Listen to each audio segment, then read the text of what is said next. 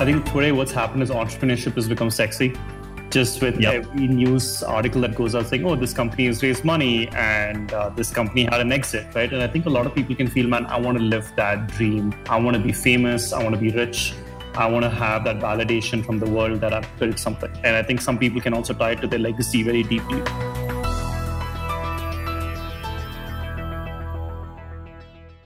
This is episode number 90 of The Inspiring Talk with Anirudh Narayan.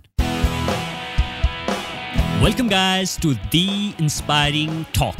My name is Bijay Gautam. I'm your host for this show. Each week, I interview today's most successful and inspiring personalities to help you realize your inner potential.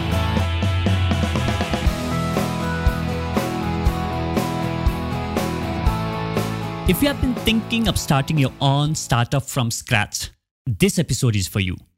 My guest for this episode, Anirudh Narayan, is an author of the book Scale Smart How to Get Your First Thousand Customers in India. He is also the founder of Master Life, a personal transformation organization where they bring you courses and assessments on key life skills to help you become better version of yourself. He has worked with over 5,000 aspiring entrepreneurs and several startups in US, Latin America, Africa, and Asia with launching their idea, reaching product market fit, and scale. On this episode, Anirudh breaks down the process of coming up with this startup idea, validating it, building MVP, and scaling it. You can call this episode a masterclass on building a startup from scratch, where we dive deep into the idea bit a lot. Let's get started.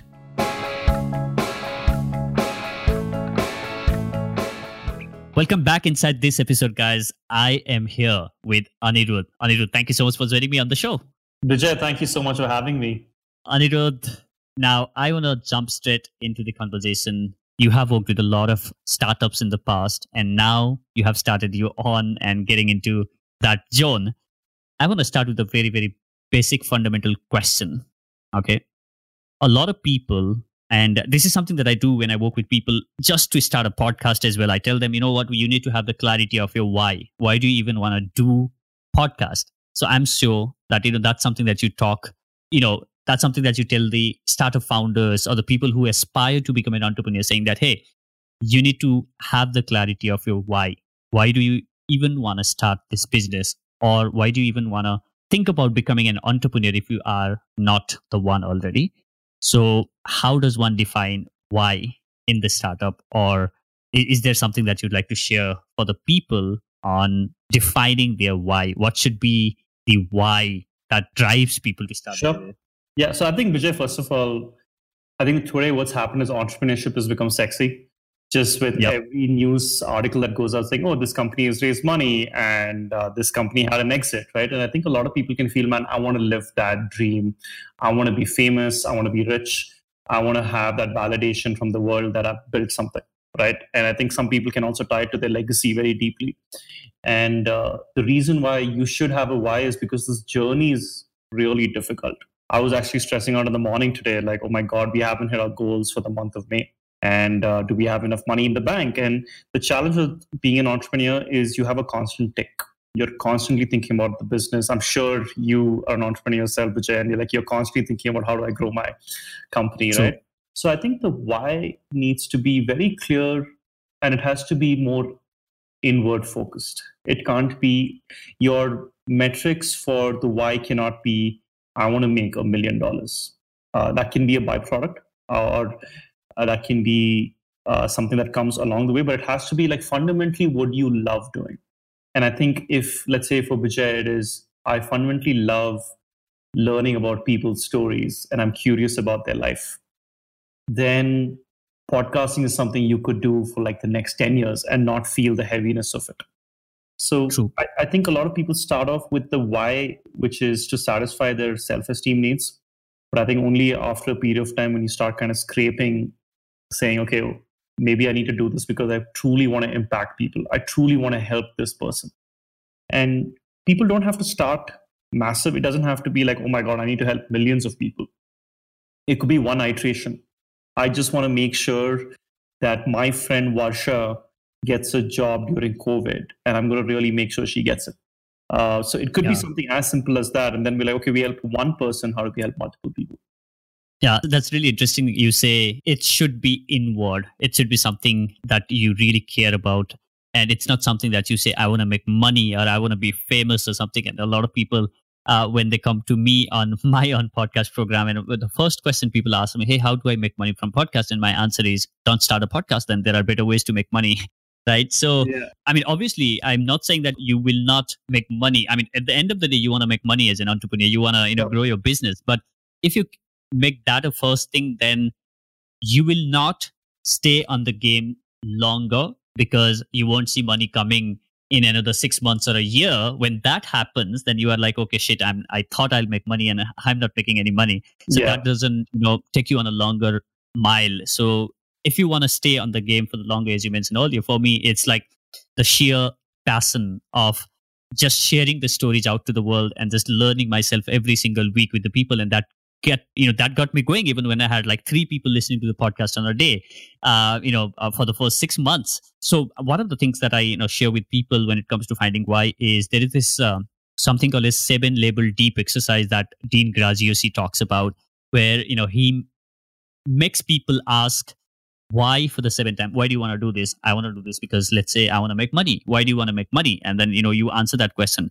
And then you do that seven times and he says what comes out of that is like a really really powerful purpose and it's usually not about you. It's always about someone else. It's about i want to help people uh, you know do this because i have gone through the same challenge and i don't want anybody to face whatever right? So right. that's one of the ways to discover the why that i love. Is there any other tool that has helped you or thing that you talk about that you'd like to share with my listeners? I think I did a lot in my 20s to just satisfy my self esteem needs.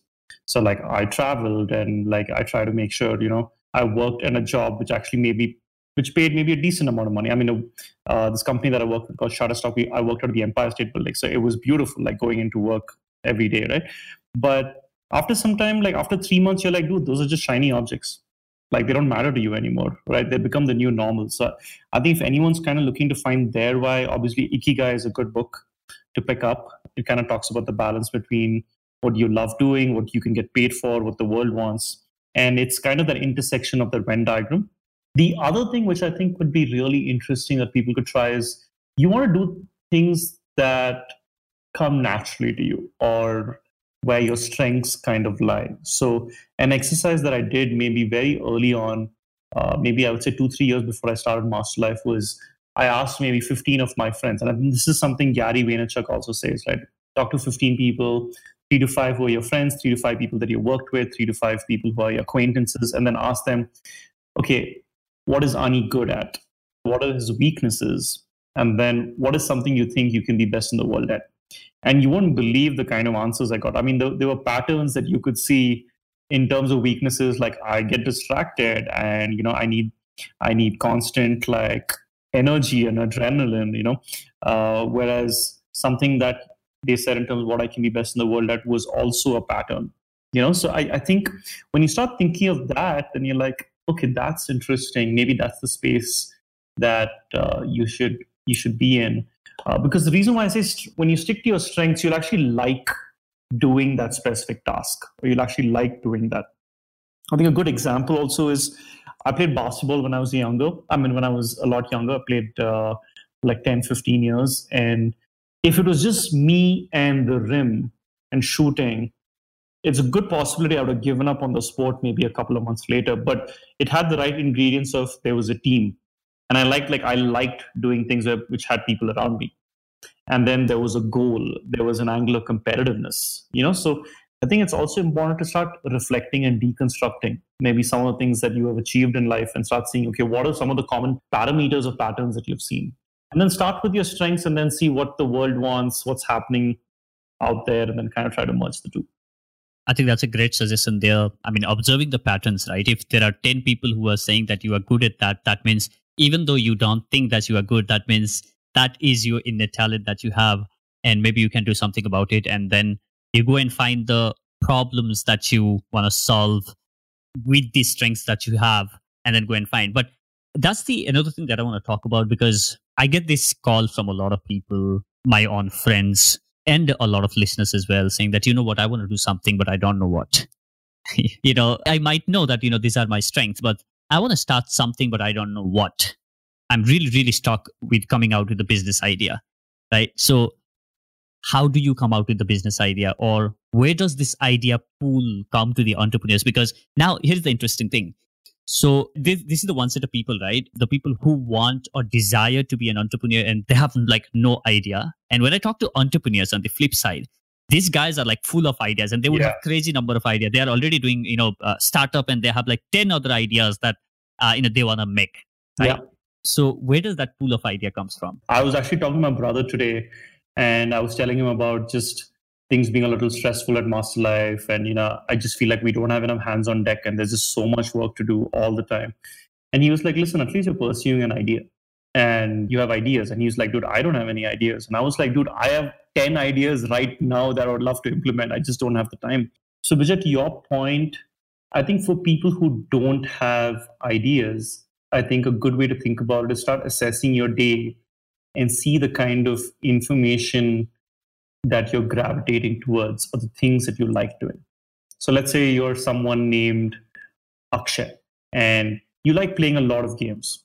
Physical games, you like playing board games, you like playing online games, and let's say you love food, right? So you end up consuming information in that space. So if you're doing that, your curiosity is automatically going to take you in that direction. And you want, in some sense, to create a business. And it doesn't have to be a venture funded business. I think a lot of people are like, oh man, I want to create this venture funded business. And that's shiny objects. Ideally, you want to get paid for things that you like doing. So like make a list of the things that you like doing. And uh, let's say it could be sports, it could be basketball, it could be making money. Some people just love making money right? I think there are there are artists who like doing things for the craft, and then there are people who love making money for the for the money, right? So then it boils down to like the challenge. So I think it's it starts. I mean, coming back to an earlier point, I think it starts inward, really understanding what you like doing and what you don't like doing.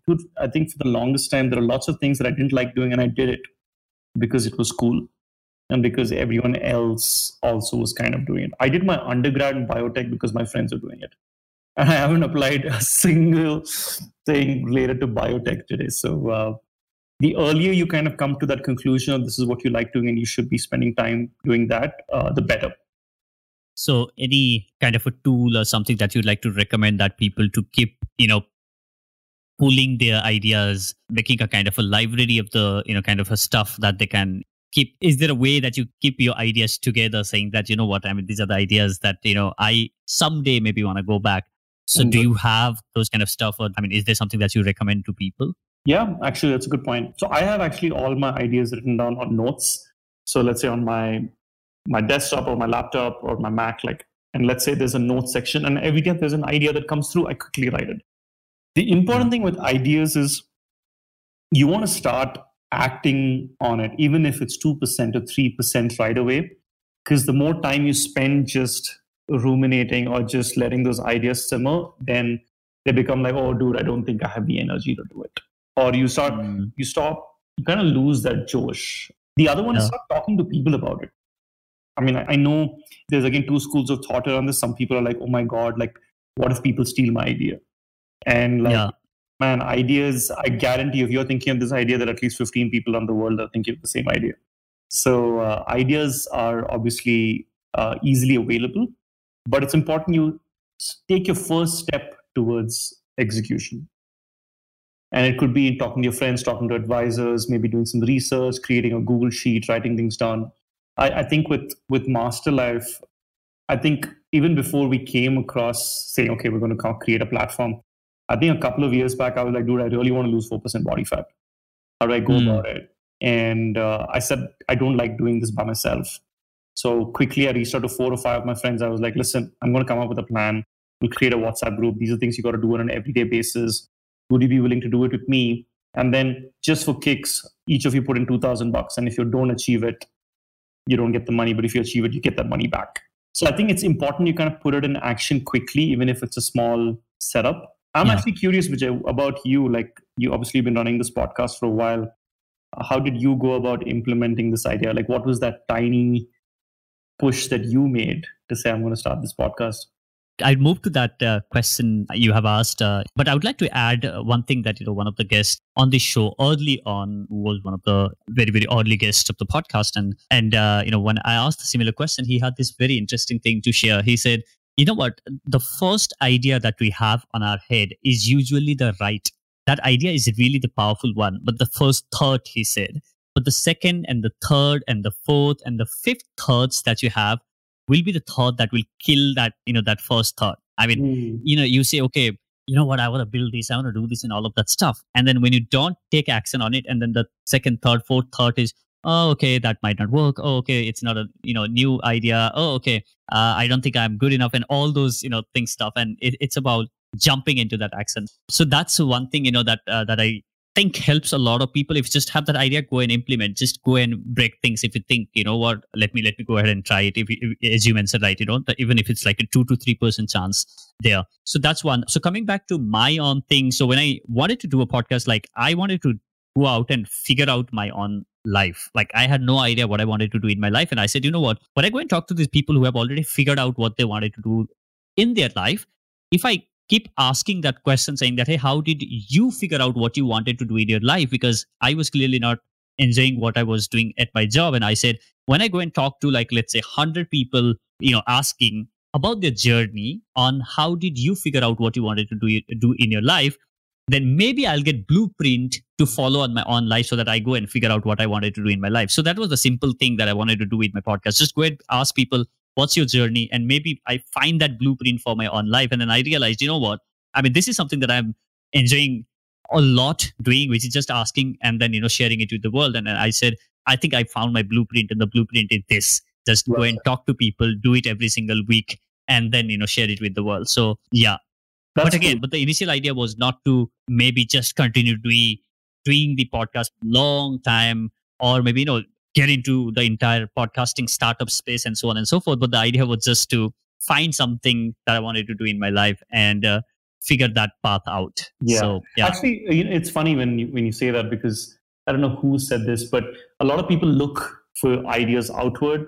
They're like, you know, oh, what's happening? Well, a lot of the answers actually is inward, right? Like it's what do you like doing on a, on a regular basis? And, and I think like, for example, with Master Life as well, before, before this came about, I was just generally curious about how do you improve resilience? How do you improve yeah. your patience? And I would like quickly mm. do research. I would like try to make a plan, and then I would like try to say, okay, how do I do this in my life? And uh, how do you get better at conflict resolution? And I was like, man, if, if I am curious, would other people be curious about it? Uh, so yeah. I, I, think you're right. It actually has to start very micro. It has to start at a level where you're just saying, okay, what do I like doing? And then it becomes about the things around it. Yeah. And it kind of uh, you know takes the shape of its own. Also, one of the reasons you know going back to the question I asked you, saying that when I talk to the people who uh, you know the friends who are doing the job or the listeners who are just listening to the podcast and uh, not into the entrepreneur space, they will not have uh, so many ideas. And when I talk to the entrepreneurs, then you know they have a lot of ideas. And I think one of the things that you know reasons for that probably is also that when you start taking action you will see a lot of possibilities within the same thing that you are doing right? Because right. when you are not taking action then you don't know what you can possibly do. But right now you know when i started i had the same thing. Like i when i you know desperately wanted to do things i have gone and seen like every damn thing on you know how do you make money going and you know looking at the serve online service to entry jobs to whatnot right? All that stuff because you desperately want to make money. And when you want to do that you go and find all those different ideas because you are you don't have any idea. And now if you you know again talk to me because i've started doing things now i have like a lot of different ideas that you know as you said i wish i had more time to do. How did i land up on that space? Is probably because by taking that first step saying that okay let me try this idea out and let's see where it goes. Yeah. and then when you do that you will start seeing a lot of ideas. So yeah. Then most cool. people actually which don't hit their stride till they really like for example you work on your first idea and let's say you fail. Like i remember for the first time when i was in when i was 19 years old i found these really interesting lamps in goa. And i'm like oh they hmm. have all these shells and it's only 250 rupees. I was like dude i'm going to sell it on ebay. And uh, i bought these bunch of lamps. I came back with 10 of them. I got my friends to also get it for me. And then i tried selling it on ebay and i didn't sell any Okay, and uh, and then finally those became marriage gifts. So every time someone get married, I'd give them that. but then they didn't, it didn't succeed. So I think that there was some learning. So it doesn't have to be like you have to succeed in that first idea, right? You got to keep going at it. Yeah. So now let's say you know you worked with a lot of different ideas and you said, okay, these are the different ideas. And I'm sure that happened with you at the Master Life as well. You had a li- lot of different ideas and then you said, okay, how did you validate your idea saying that, okay, I think this idea might work? From that, let's say, you know, that WhatsApp group of weight loss, WhatsApp group that you have created, and maybe you might have got some result and so on and so forth. And I think that is also one way of validating the idea that you had, saying like, okay, let's do it with like five people. But how do you really go about validating the idea? I can actually give you the theoretical aspect of it first and then kind of break it down into how we did it at Masterlife. In terms of validating an idea, there are actually three steps. You kind of want to follow the lean startup principles, which is exploration, pitch, and concierge. So the first step in terms of exploration is you try to find out who your customers are. And if you don't know, you do like this hypothesis. I believe uh, my customer would be someone who's 28 to 35, who's a male, who makes at least six lakhs a year, lives in Bangalore. I kind of come up with a hypothesis of what my customer would look like and what are their current pain points. And you could kind of explore that by actually talking to them, doing interviews, surveys, and things like that. But you need to validate the problem first. I think the first thing is you kind of validate, like, oh my God, this is the problem that they have, and this is their current behavior, and they're unable to solve that problem. And the second step, once you kind of explored the sorry, the first step, once you kind of explored who your customers are, what their problems are, and then you pitch. And the the mistake I think a lot of us make is, well, like, dude, I have this awesome idea. I start working on it. I build my prototype out. I spend three months, assuming this is the knowledge that I have. And then when I talk to the first customer, they're like, I don't really care. I don't really care about your product or service. Or they end up building a website or a landing page right? And the challenge with even building a website is you get answers in the form of ones and zeros. Yes, I like what you're doing. No, I bounce off, right? So it's important to kind of get as much qualitative information in the form of exploration. And then when you're pitching to them, which is your second step, you want to pitch also one on one, face to face, get their reaction, see how they actually respond. And if they if they have like this cookie monster look in their face, going, "Oh my god, dude, this is a great idea," right? Yeah. So that's when you want to kind of pursue that kind of idea. And uh, once once you've pitched, now the third step is concierge. So concierge is how do you actually deliver this service without you having to build anything. And I think a great example is Dunzo, right? Like Dunzo, mm-hmm. I think started an HSR layout, and uh, they were like, okay, we'll run this task through WhatsApp. So we'll create a WhatsApp group. We're like, guys, anybody who who want this task to be run, just ping us on that WhatsApp number, We'll run it and we'll charge you for it and charge a delivery for it. And they ran one quick iteration. And then after doing multiple, maybe hundreds of orders, they're like, okay, now let's build the tech. Mm. Uh, so once you kind of have these three steps in place is when I would recommend that you kind of decide to build your MVP out.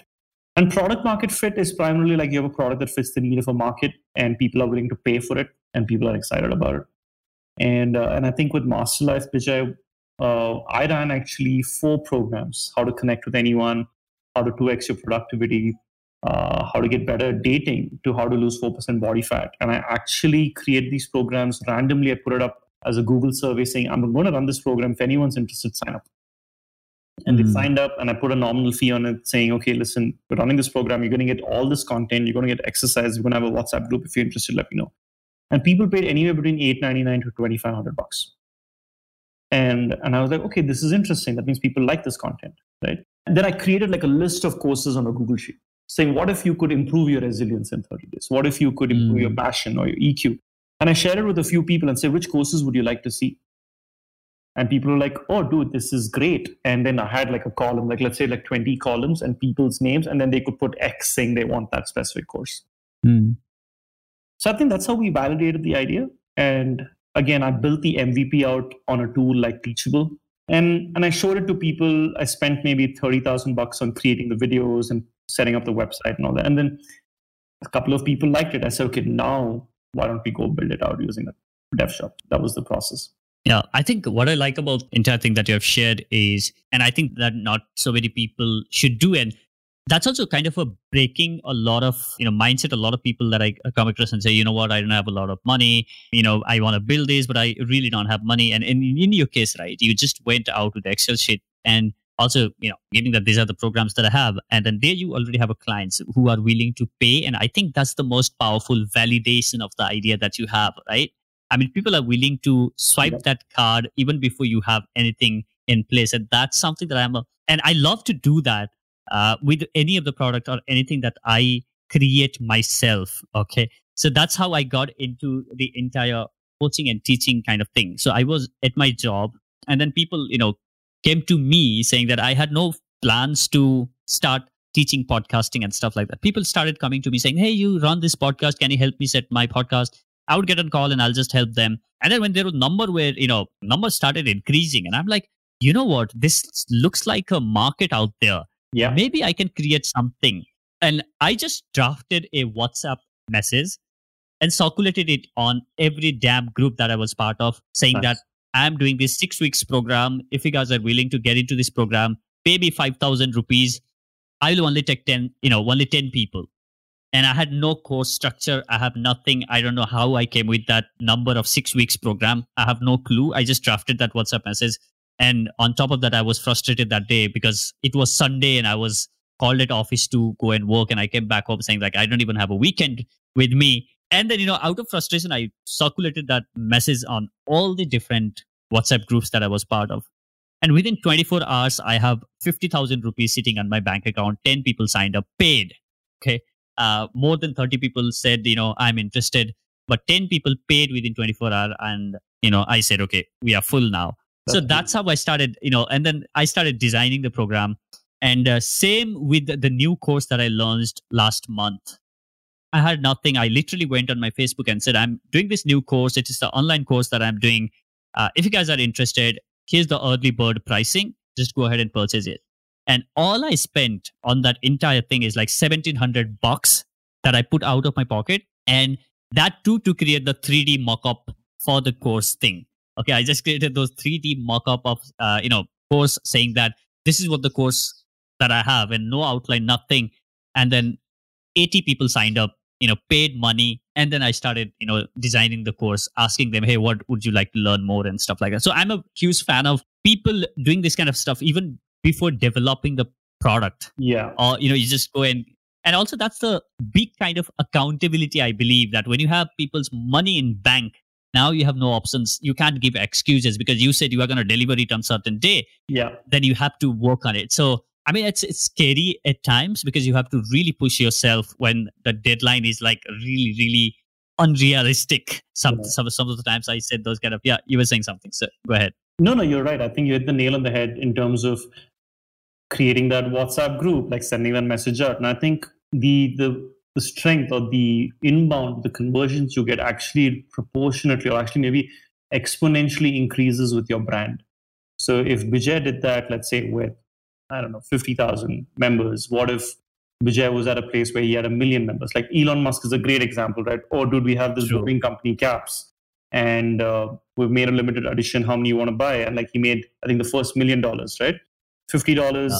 I don't know how much the cap was, but they made a million dollars just like that. So the i think an interesting angle here is to also to continually build your brand and if you can so build true. your brand then if you launch something i think people will kind of have trust in you to say okay i could potentially buy this from you. Yeah. Great. So now one of the things uh, you know that i would like to ask you is what are the things that uh, you know people need to keep in mind when you are let's say chatting with your customers to understand their problems that you want to solve? Let's say you have this idea, you have this strength, uh, and you said, okay, I think this idea might work. But now, when you are going and talking to customers, saying that, hey, these are the problems that I'm trying to solve, uh, what are the things that you really want to ask them when you are looking for inputs on the kind of problem that you want to solve?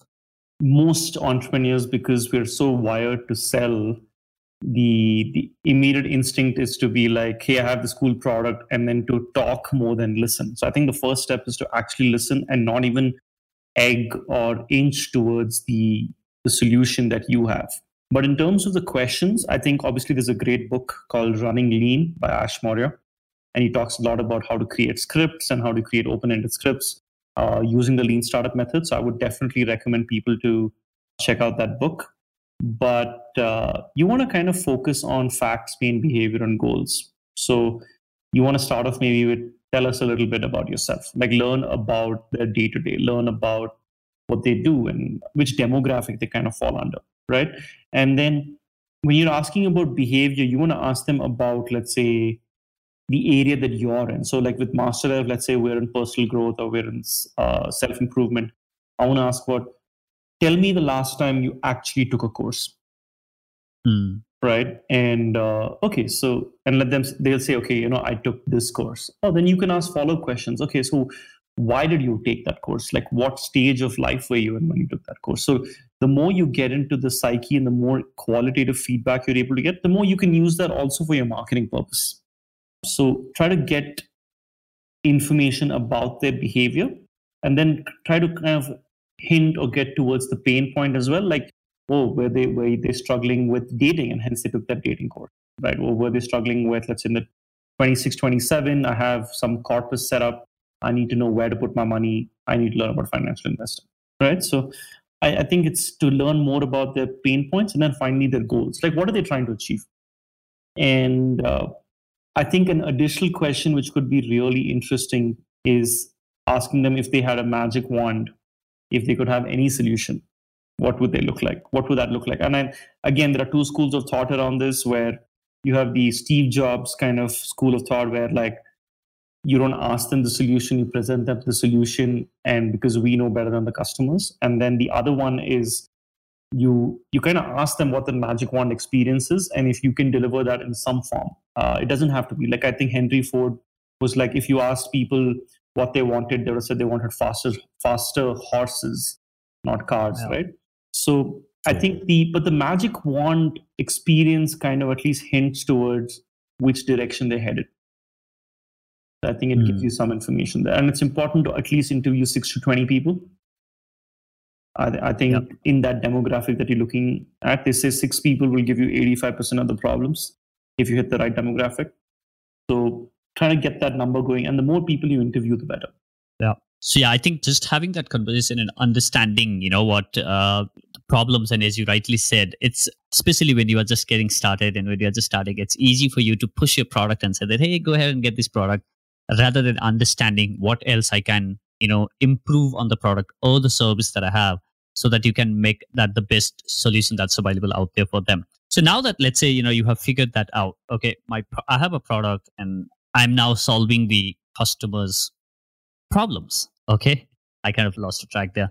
Okay so let's say you have this product and then you said okay now you kind of that there's a fit between what the problem the customers are facing and then you have product there right? How do you go about building it? Like do you go and look for the funds right away find the you know vcs you know asking for the money? Or how do you fund that initial let's say you know mvp or uh, want to build that first prototype? How do you suggest that people should be really looking at going about it?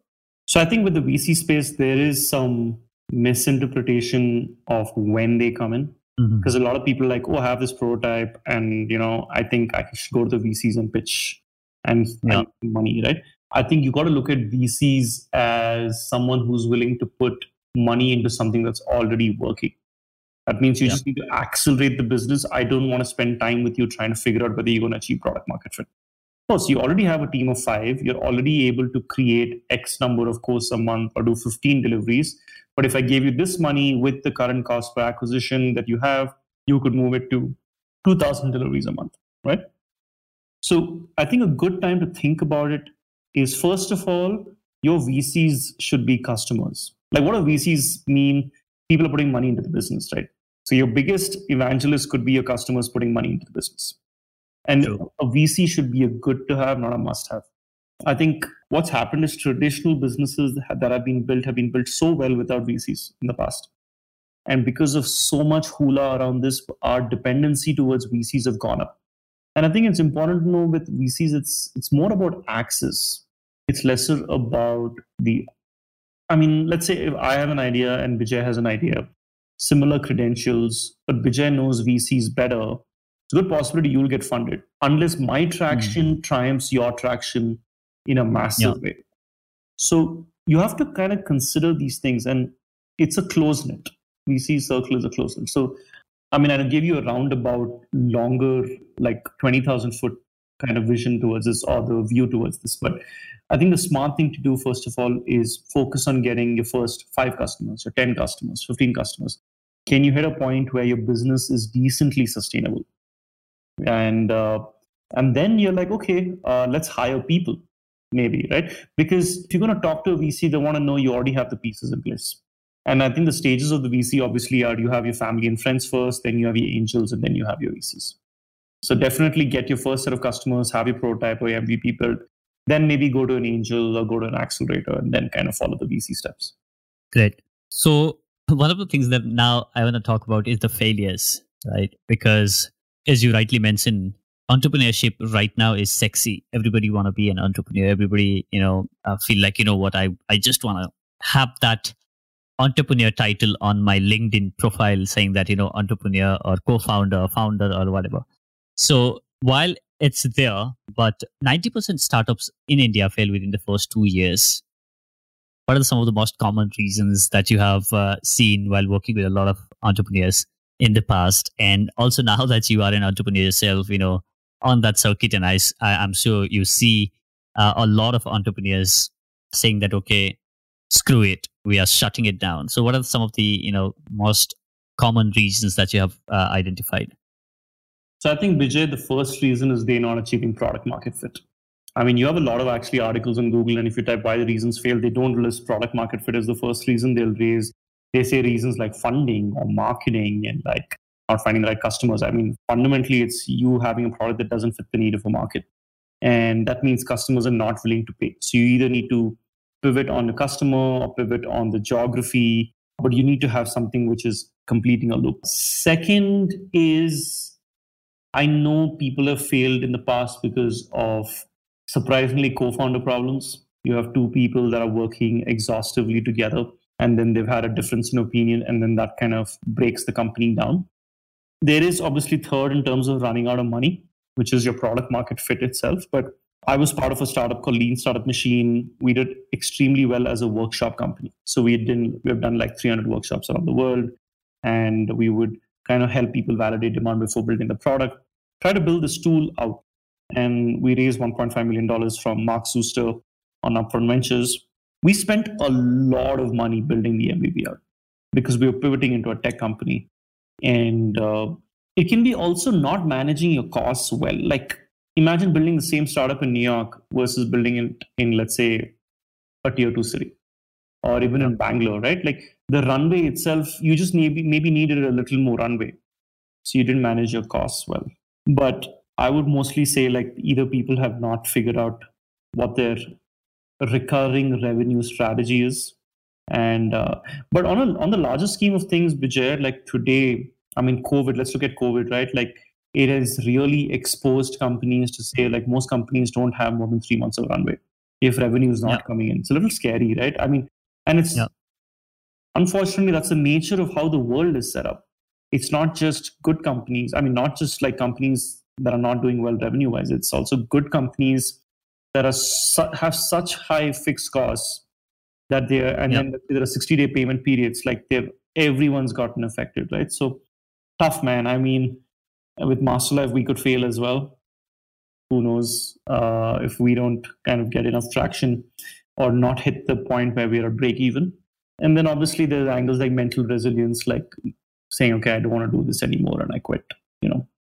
So how do you you mentioned about the resilience uh, bit of time and uh, I think that's like really, really important as an entrepreneur to just stick to the game. But again, I think there's a fine line between being a stupid saying that, you know what, you know, I'll still continue doing what I'm doing versus saying that, you know what, it's gonna work, but it's just that, you know, it's gonna take a while, right?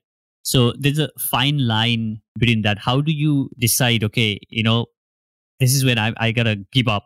Okay, this is not working. I'm gonna shut down before you say, okay, I'm I'm shutting this down versus saying that, you know, I wanna be resilient and then let this pass. Is there something that, you know, I think sometimes it helps to get an external opinion. If you watch Shark Tank or any of these episodes, like you'll have Kevin O'Leary say, dude, take that idea and shoot it in the barn, like shoot it at the back in the barn. So uh, sometimes you can be so emotionally connected to the idea that you can you can go on and not still seeing the metrics like the way you should. And it's such a double-edged sword because entrepreneurs need to be a little hutke. They need to be unconventional. We need to be slightly like, oh my God, we're going to change the world, right?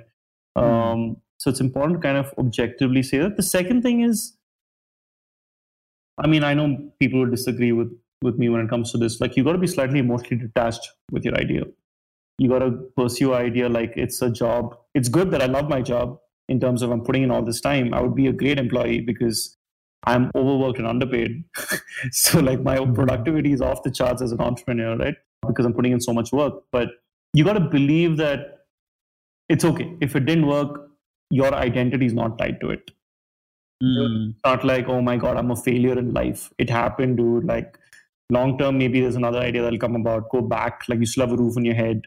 So I actually tell a lot of entrepreneurs even today to still diversify their time. Still still create time to have fun. Still create time to like date or you know spend time with your family and like because if you can suddenly feel very like isolating from the world if you didn't do those things. Uh, so continue doing those things and you put a lot of pressure on yourself if you if you say it's this idea or nothing. You know i mean mm. i'm i'm 33 today and and and i feel like so I'm obviously very optimistic about Master Life, and we're going to push hard for the next two years. But I'm I'm saying, okay, let's say two years we push and we don't get any results. Okay, we'll get we'll get a job. We'll uh, yeah. I will feel terrible for sure, but we'll get yeah. a job and maybe go back at it later. Yeah. So I think that uh, obviously the online space is booming and the kind of stuff that you are doing. I'm sure you know you guys definitely are not going to land there with you know all the space opening up big time so also, you know, is there any spaces that you see that are upcoming and coming up big time after, you know, especially after the COVID era, if you are on that circuit and if there's something that people can really think about, because a lot of people are now still talking about saying, Hey, I'm looking at opening up this offline store. And which, you know, I tell them saying that, you know what, I am not sure if offline store is something that you should really be looking at at this point of time. So, mm. are there any any industries or thing that you'd like to say? Hey, I think these are the upcoming industry. Yeah, so I think FMCG, food, pharma, education, pure tech plays. I think all these are really picking up. The world is obviously getting a lot flatter. So if you're doing B2B SaaS, B2C, see, when I say B2B SaaS, that means the entire value chain is on the cloud, right? So you don't have to. So those businesses are good to go. Obviously, you're going to have a lot of competition in the content space because everyone today can be a content creator. You're spending three more hours at home consuming content. So if you can differentiate yourself from a place of content, could be an interesting lifestyle business for you to look into. Companies are going to look at building culture and making sure they don't lose people because it's harder to keep people engaged when they're remote. So if you can kind of tackle that problem, it's interesting. You're totally like Airmeet recently lost. I mean, sorry, recently raised three million dollars and uh, by I mean from Accel, and they are Indian. I use the product. It looks a little like Zoom, but it's more like a conferencing style kind of product. Uh, at least that's my take on it. So you'll see a lot of these kind of businesses pick up. But fundamentally, I think all these existing industries that have taken a hit, let's say in the in the short run, let's say real estate, transportation, electronics, and let's say automobiles, or even like tourism, right? Are there things that you can do to offer the same value to your consumer while changing the delivery of medium? I think if you can figure that out, nothing like it. So, yeah, I was going to say with real estate, right? People are not necessarily thinking of buying real estate. But what if you suddenly said, oh, okay, the borrowing rates now that bank gives you at 9% to buy real estate, I'll give it to you at 6%. That could be mm. interesting. What if, like, suddenly you could convert homes into half office spaces and half homes as a setup? You know, that's really interesting. Yeah. Right. So I think people have to start getting creative in their own domain and not necessarily pivot to say, I am moving away from my domain altogether. Interesting. So, what is your vision for Master Life in another five years? Where do you see if everything works well? And I'm sure you know you guys are launching soon. Open, or you guys have already launched? We have already launched. We launched in April. We already have yeah. 1,500 users. We have our first 105 wow. paying customers. We launched 12 experts, and we're doing. We're actually launching eight programs per month for the next three months straight. And we're going to have some interesting programs like how to have a high performance mindset, how to improve your EQ, how to improve your confidence, how to improve your resilience. So I think we're trying to go niche comparison to a lot of other companies that are doing something similar. But uh, in terms of our goal for the next five years is we want to, I guess, build the ecosystem around life skills. So today, when you think about life skills, you think about maybe you want to take a course, but can we offer workshops? Can we offer one-on-ones? Can we offer consulting? We offer products can we do events right? So building the ecosystem around this and also maybe going vernacular.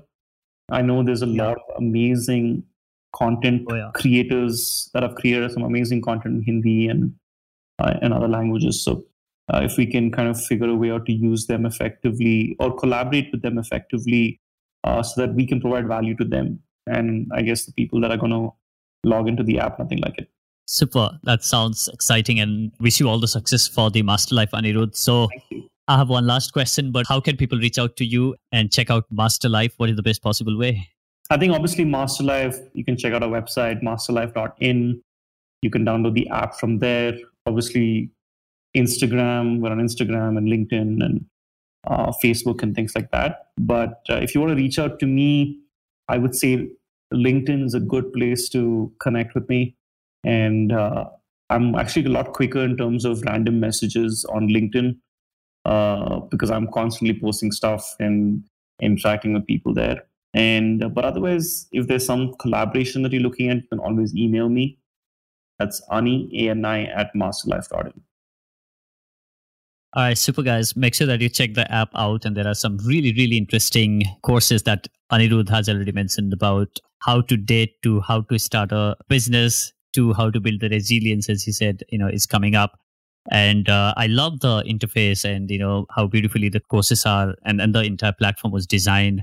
I loved uh, going through some of the courses on the app, so I highly encourage that you guys go and check it out. And also, the reason that I wanted to have Anirudh on the podcast is, you know, the kind of courses that are out there on Master Life fits perfectly with the kind of audience that we have here because uh, you are mostly looking at the personal transformation and self help space. And that's what you know my podcast audience are as well because these are the people who are constantly looking at getting better at one thing or the other in their life.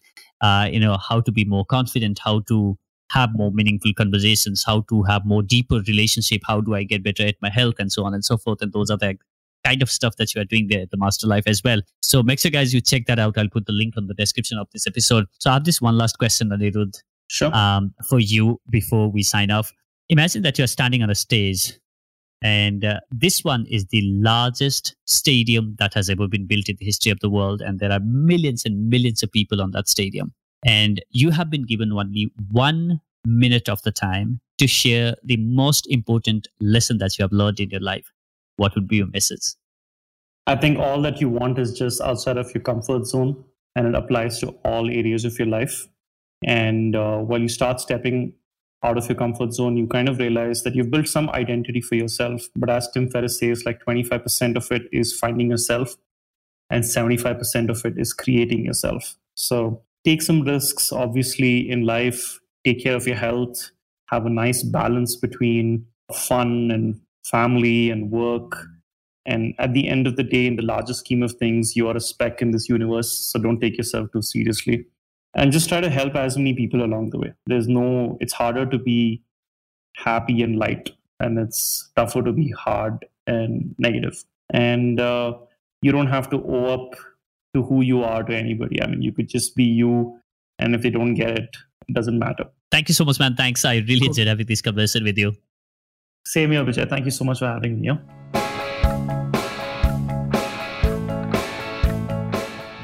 Thank you so much for listening to this episode of the Inspiring Talk podcast. The show is topping charts on Apple Podcast and some other platforms.